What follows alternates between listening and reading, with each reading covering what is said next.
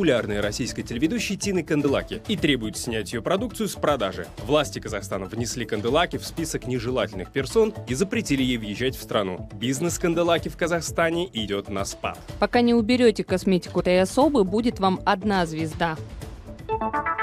Мать известного таджикистанского оппозиционера Шарафиддина Гадоева снова подвергается давлению. На этот раз силовики изъяли у 72-летней Ойшамо Абдулоевой заграничный паспорт. Из-за этого сорвалась ее поездка на лечение за рубеж. Таким образом, власти мстят мне за мою оппозиционную активность.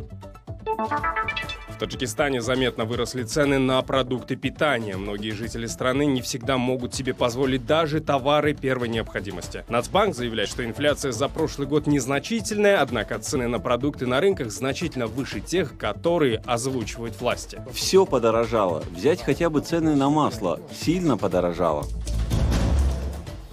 Программа «Азия» на канале «Настоящее время». Меня зовут Шавкат Тургаев. Здравствуйте. Скандал, связанный с нелестными отзывами Тины Канделаки о Казахстане, получил новый виток. Жители Астаны бойкотируют магазины, торгующие авторской косметикой телеведущей, и требуют снять ее с продажи. Я напомню, что власти Казахстана внесли Канделаки в список нежелательных персон и запретили ей въезжать в страну. Даурен Хайргельзин побывал в одном из этих магазинов, и вот что из этого вышло. Косметику бренда Тины Канделаки в Казахстане продают магазины сети «Золотое яблоко». После скандала с российской телеведущей казахстанцы атаковали официальные аккаунты торговой площадки. Люди требуют снять с продажи эти товары, но в ответ получали однотипные комментарии. Это именно тот комментарий, который они писали всем тем, кто писал им именно про Канделаки и ее отмену. И после я написала что-то вроде там «Ждем э, официальное заявление, а не копипаст комментарий». И после они просто удалили свой комментарий, и все. Реакции не последовало, поэтому казахстанские пользователи пошли еще дальше. В приложении навигаторе 2GIS столичный магазин они засыпали негативными отзывами, обрушив рейтинг торговой точки до двух звезд из пяти. Требования и причины людей все те же. Косметика Тины Канделаки оскорбляет чувства казахстанцев, и пока у вас на полках будет ее косметика, это место я не буду никому рекомендовать. Продают бренд человека, который является персоной нон-грата в Казахстане. Не буду больше закупаться, пока не уберут товар от Тины. Считаю, что магазину, поддерживающему ее, нечего делать в Казахстане. Пока не уберете косметику этой особы, будет вам одна звезда. Уберите с полок товары Тины Канделаки. Человек, не уважающий нашу страну и народ, не должен зарабатывать деньги за наш счет. Руководство «Золотого яблока», вы как отрабатываете негативные заявки? Работаете вообще? Сколько раз просили убрать с полок продукцию Тины Канделаки? Примите меры.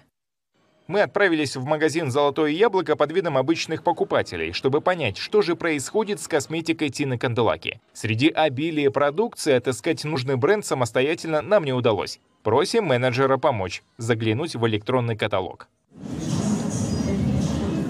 А может поэтому, по бренду? Ну, тоже вела не Первоначальная версия сняли с производства оказалась несостоятельна. Но факт, косметики от бренда Канделаки на прилавках нет.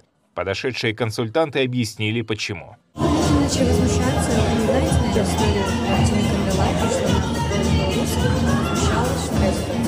А, то есть, получается, не, не с производства сняли? Нет, не с производства, не в России, возможно, Казахстанцы негодуют. Человек, оскорбляющий целую страну и людей, живущих в ней, продолжает вести бизнес в этой стране. Но это не двойные стандарты, говорит правозащитник Сергей Дуванов. Это демонстрация идеологии старшего брата, который ошибочно полагает, что знает, как другим жить лучше. Это вот банальное проявление того имперского сознания, которое, во-первых, транслирует ее президент, президент России Путин. Понимаете, напряжение возникает благодаря всему тому, что они здесь вот пытаются исправить. Все наоборот они делают. В силу своей некомпетентности и политической безграмотности.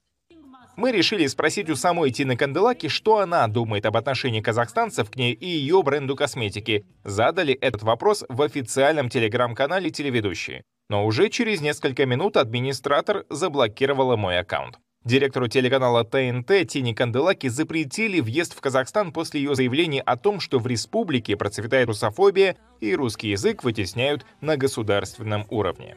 Даурен Хайргельдин, Ганизат Успанов, «Настоящее время Азия», Казахстан.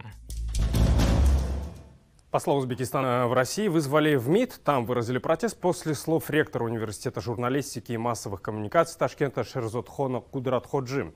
В интервью одному из местных журналистов он высказался о гражданах страны, которые не знают узбекский язык. Ректор процитировал Карла Маркса, заявив, что язык страны, где живет человек, не знают лишь оккупанты или идиоты. Кроме того, он сказал, что во времена Советского Союза Москва выкачивала ресурсы из Узбекистана.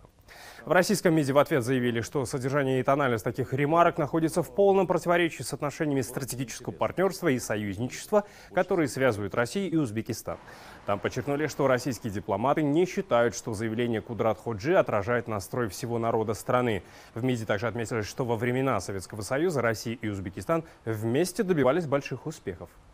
Очевидно, что упомянутые успехи не могли быть достигнуты при оккупации, о которой беспочвенно пытается рассуждать вышеназванный автор. А вот к чему ведет реальная колониальная оккупация Западом подопечных территорий, мы хорошо видим на печальных примерах многих стран Азии, Африки и Латинской Америки, Ирака, Сирии и Украины. Убеждены, что любые попытки изнутри или извне поссорить народы наших стран обречены на провал. Еще до заявления МИДа интервью Кудрат Ходжи раскритиковали в Россотрудничестве. Там объявили о заморозке отношений с медиа Ассоциацией Узбекистана, которую возглавляет узбекистанский чиновник. Руководитель Россотрудничества Евгений Примаков назвал высказывание узбекистанца русофобскими и заявил, что не станет продолжать с ним сотрудничество, пока не получит исчерпывающих и достоверных извинений. Примаков также назвал Кудрат Ходжу, я процитирую, отчепенцем, который плохо воспитали родители.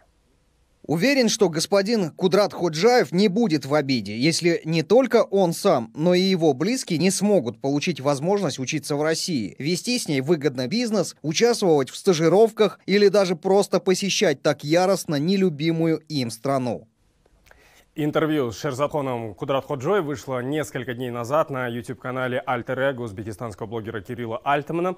В беседе чиновник затронул тему изучения переселенцами узбекского языка. В частности, он рассказал, что люди со всех уголков Советского Союза, которые восстанавливали Ташкент после землетрясения 1966 года, за 60 лет так и не научились говорить по-узбекски. Язык страны, где он живет, не знает два человека. Первый – это оккупант, который оккупировал.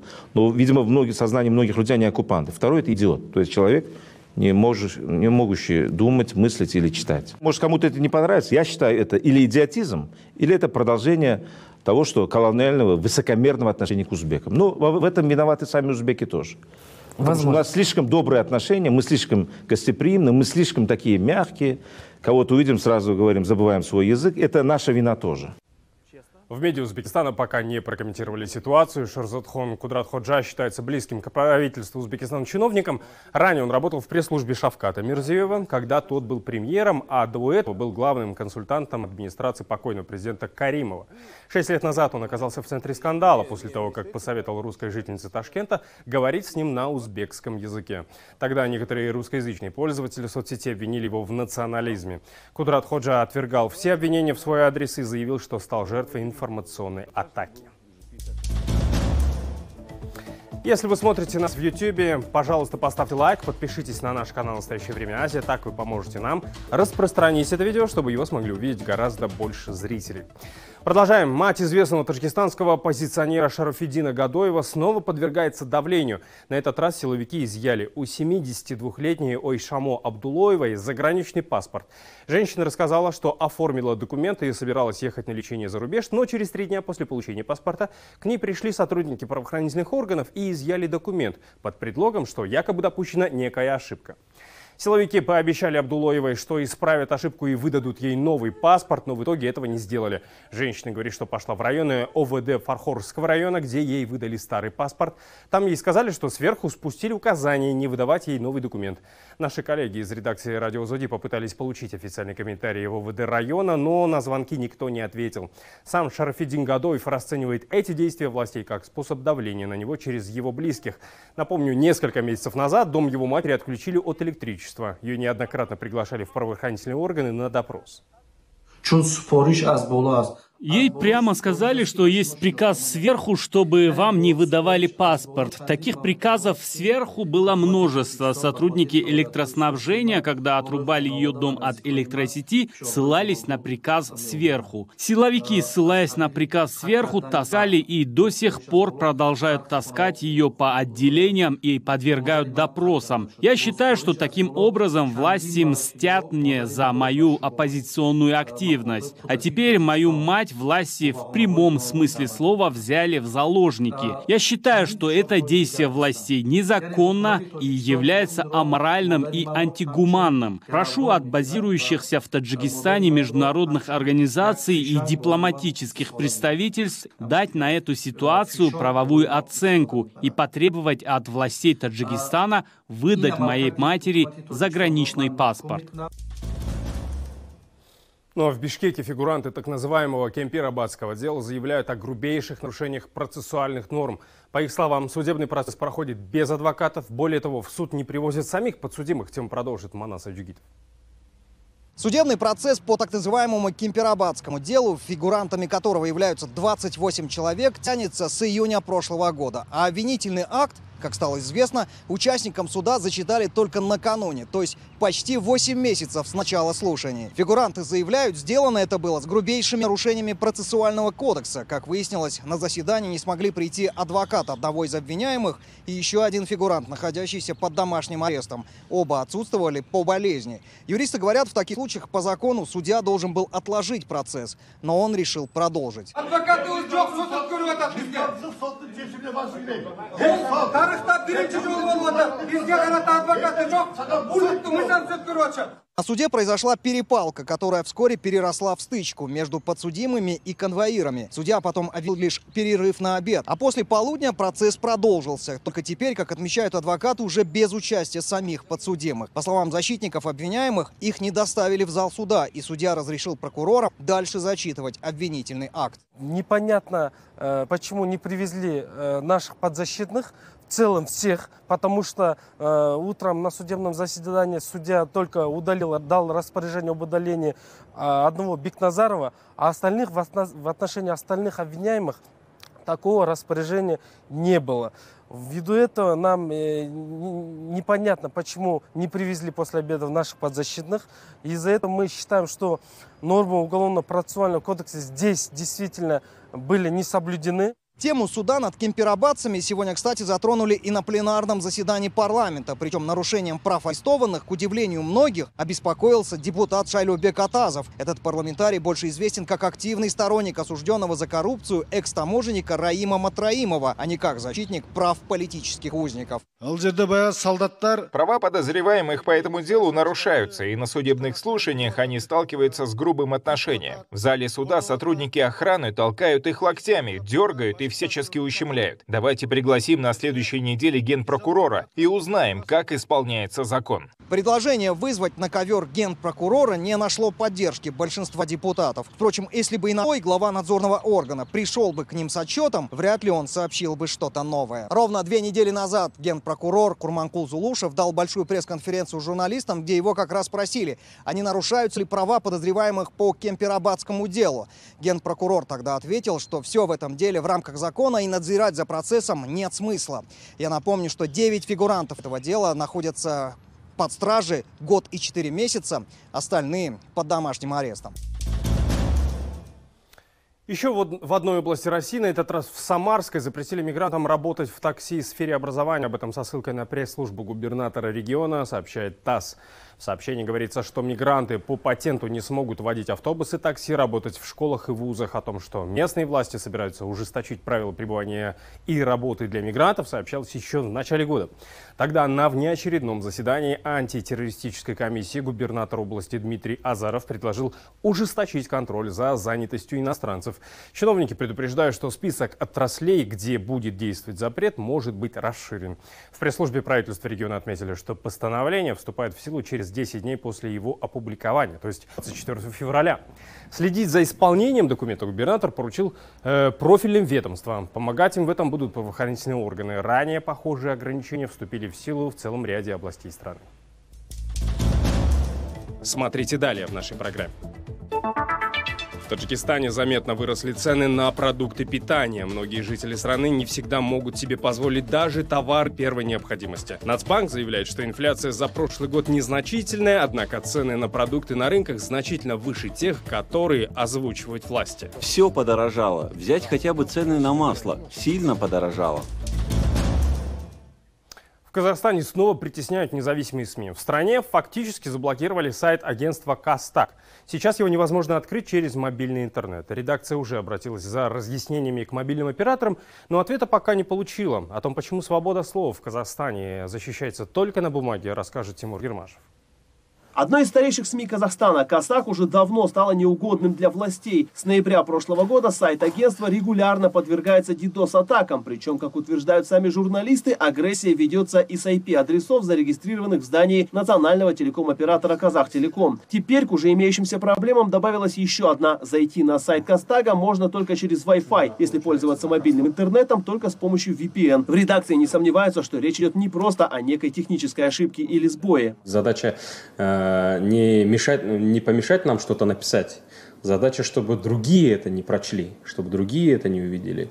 Э, ну, на, на наш взгляд, вот, у противников свободы слова. И на самом деле мы же э, резонансные события освещали и до Кантара, и продолжаем освещать после Кантара.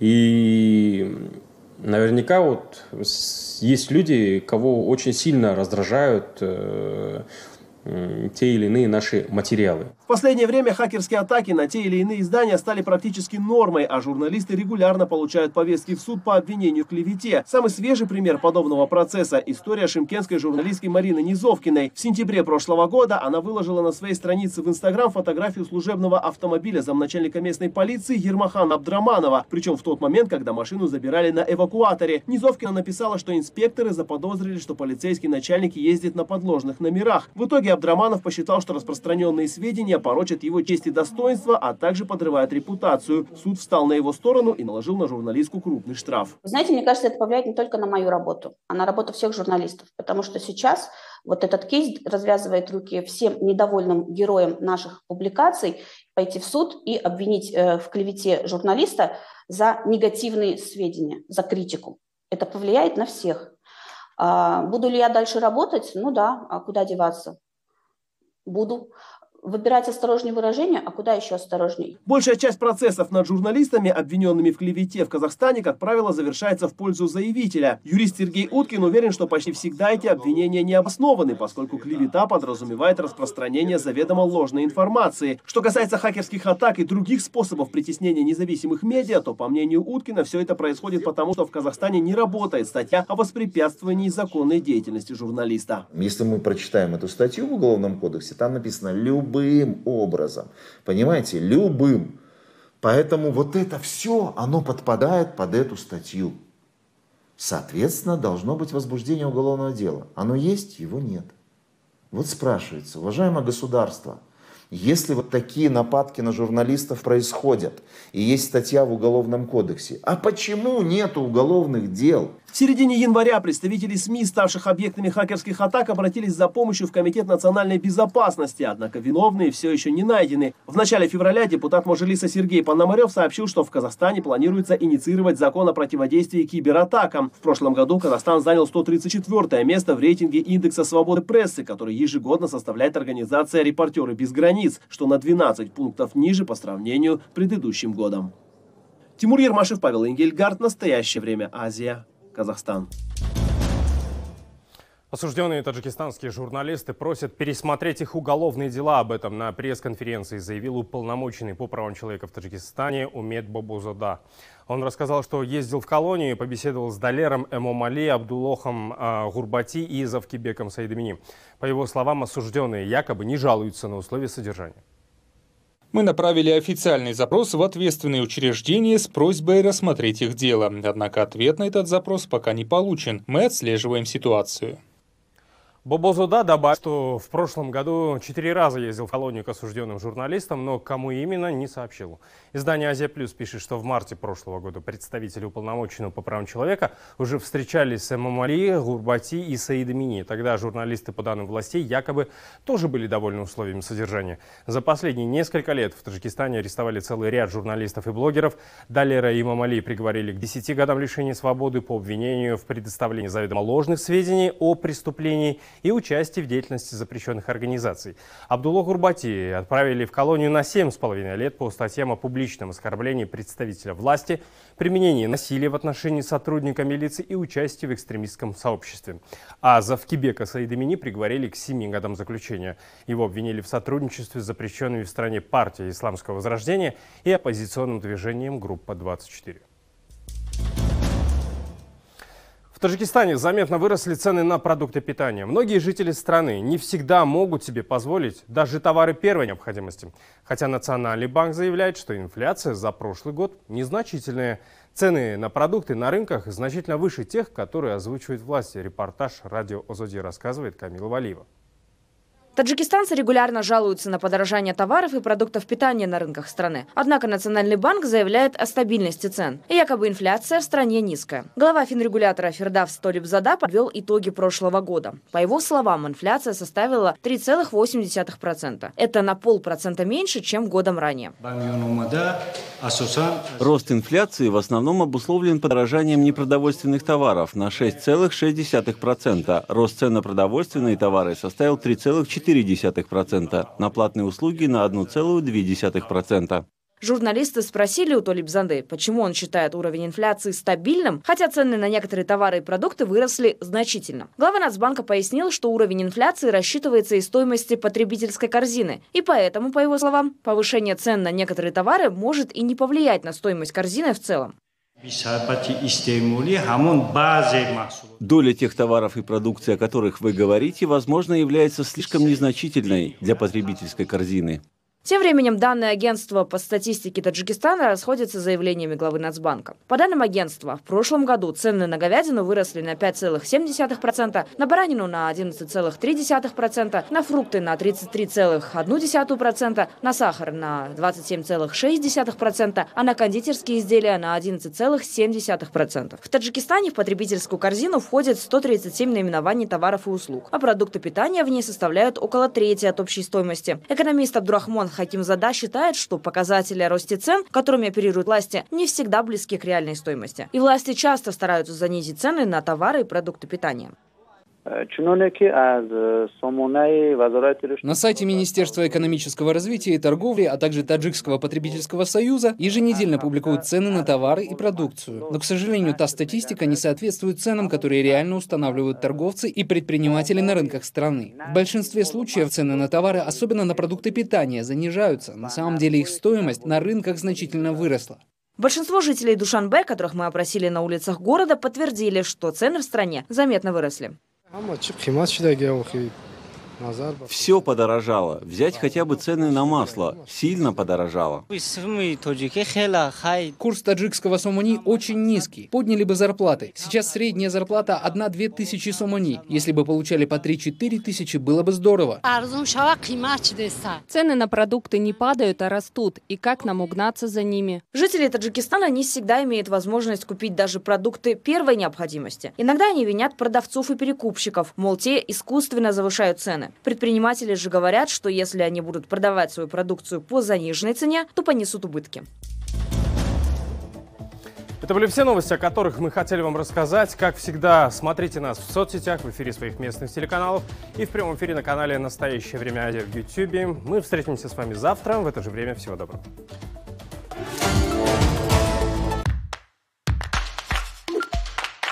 Во Франции Гавр был одновременно и олицетворением ужасных бомбардировок, и послевоенной надеждой на возрождение. Перенеся более сотни британских авиабомбардировок в течение всего лишь двух дней, центр города был практически уничтожен. Но один из величайших французских архитекторов Огюст Перре построит новый современный и концептуальный город.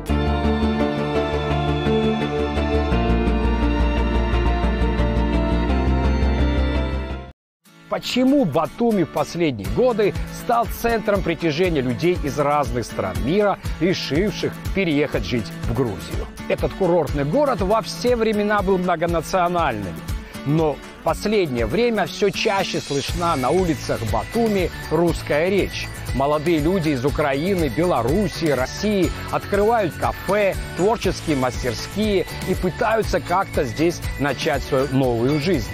Именно об этом наша сегодняшняя программа.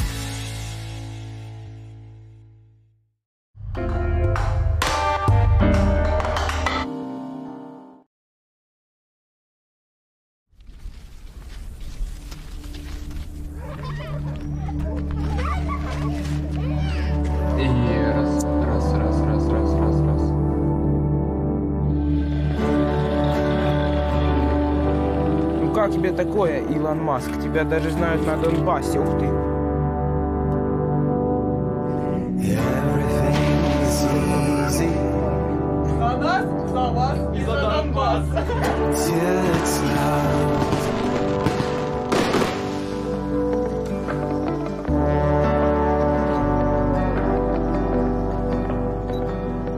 Тут нечего делать. Вообще нечего делать. Нет, и без тебя знаю, что тут лучше уже не будет. Было б чудо, б не сидела ты в жопе вот такой мира.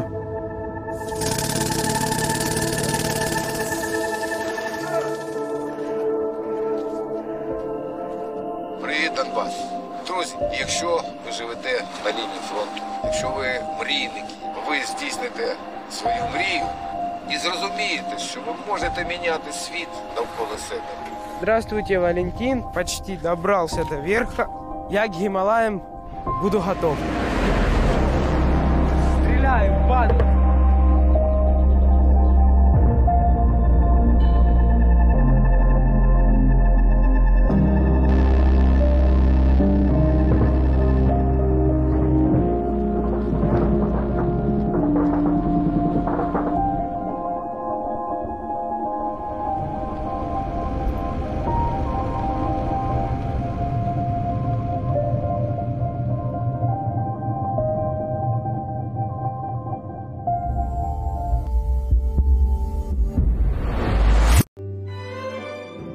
Мне было 16 лет. Ну что, в 16 лет ты знаешь, что хочешь делать? Ну, не знаешь. А мне всегда, уже с детства, нравилось что-то физически делать. Напачкаться мне тоже нравилось. И как-то не подумала, что я могу стать трубочистом. Вообще, даже в мысли не прошло.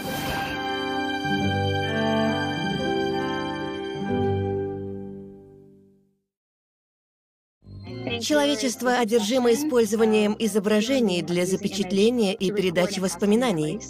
И, конечно, эта область эволюционирует.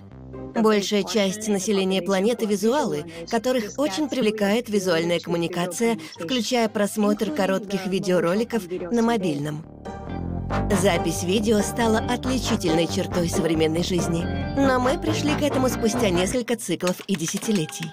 Полароид и ТикТок.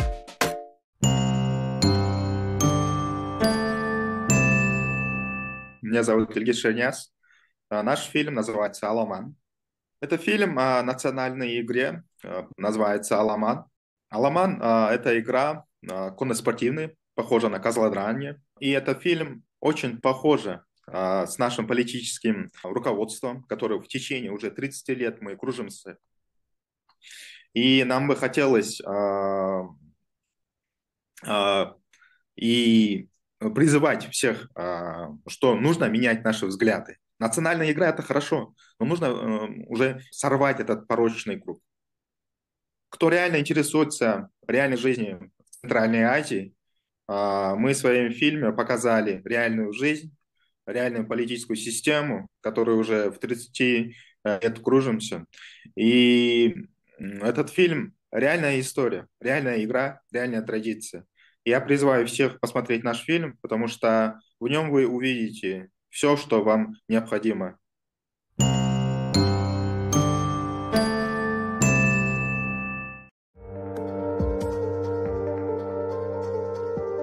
В Литве мы жили, папа, мама и я.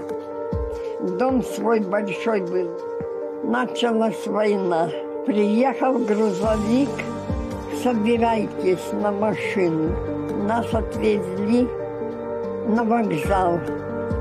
Проснется, и она на литовском разговаривает, громко так на весь дом.